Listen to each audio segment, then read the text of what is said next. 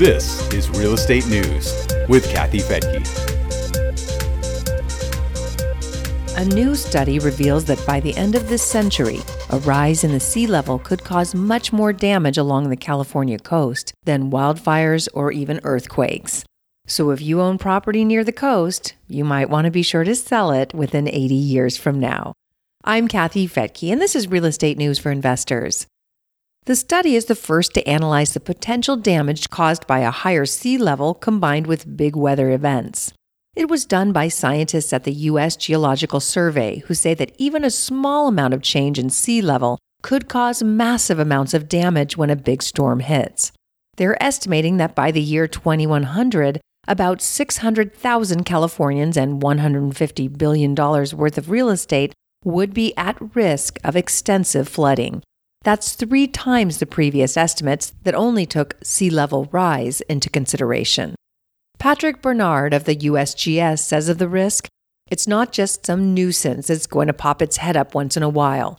He says there are significant events that are going to recur and be 10 times the scale of the worst wildfires and earthquakes that we've experienced in modern California history. Weather events have already caused vast amounts of erosion that will only get worse with higher water levels and pounding rainfall. As reported by the Los Angeles Times, local governments have been dealing with erosion up and down the coast, like the destruction of a boardwalk along Capistrano Beach last winter and the flooding of Imperial Beach when waves crashed over the seawall. The new study says that future events will only get worse as the sea level gets higher. Jack Ainsworth of the California Coastal Commission told the LA Times this sort of science is absolutely critical to our planning. He says it may seem like a slow moving disaster, but we see how the fires amped up really quickly and destroyed communities. We need to work with a sense of urgency. The study combined data on wave action, tides, erosion, and flooding along the coast, with a sea level increase from zero to six and a half feet. It also included four types of weather conditions, including the daily average, a typical once in a year storm, a 20 year storm, and a 100 year storm.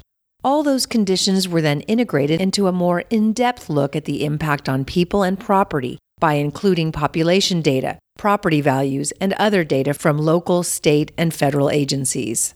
Barnard says it's not just sea level rise that we need to consider when assessing the impacts of climate change but it's also the combination of sea level rise with storms and everyday high tide we experience along the coast.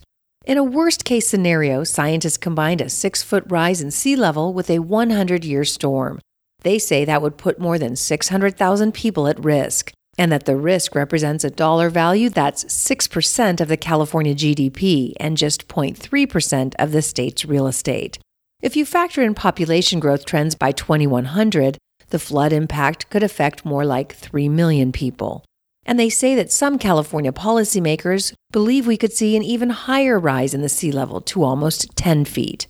When they looked at a six foot rise in sea level combined with a typical annual storm, the damage was still massive. The analysis shows the storm would threaten 483,000 residents and property worth about $119 billion. That's less than the projected financial impact of a magnitude 7.8 earthquake along the southern San Andreas Fault, which is estimated at 200 billion.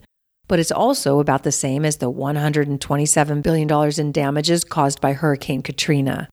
They also say the alarming scale of these impacts does not account for the ripple effects such extreme events have across economic sectors, such as those related to closures of ports, disruption of transport of goods and services, business closures, and impairment of utilities.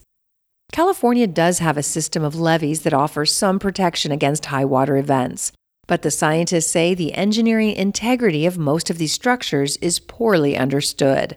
That also goes for things like seawalls and berms and estuaries and along the coast. They say some will undoubtedly fail and expose more people and property to a risk that isn't covered by this analysis. They suggest the need for further evaluation of these flood protection structures. And they say that California coastal managers and engineers should make use of this information to address the growing risk from more typical storms.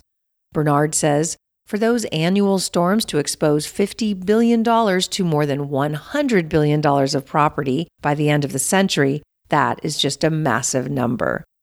The analysis was centered on highly developed coastal communities in both Southern California and the San Francisco Bay Area. 95% of the state's coastal population live in those two areas.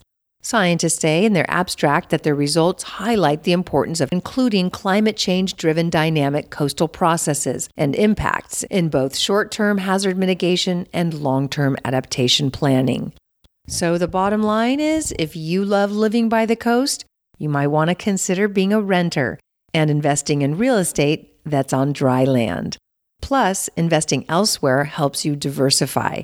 We know that here in California, we're prone to earthquakes, fires, and now flooding.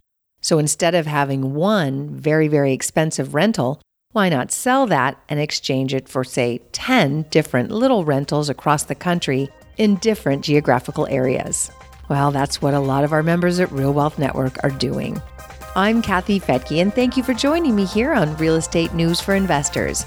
You can get links to the study and the blog for this podcast at newsforinvestors.com.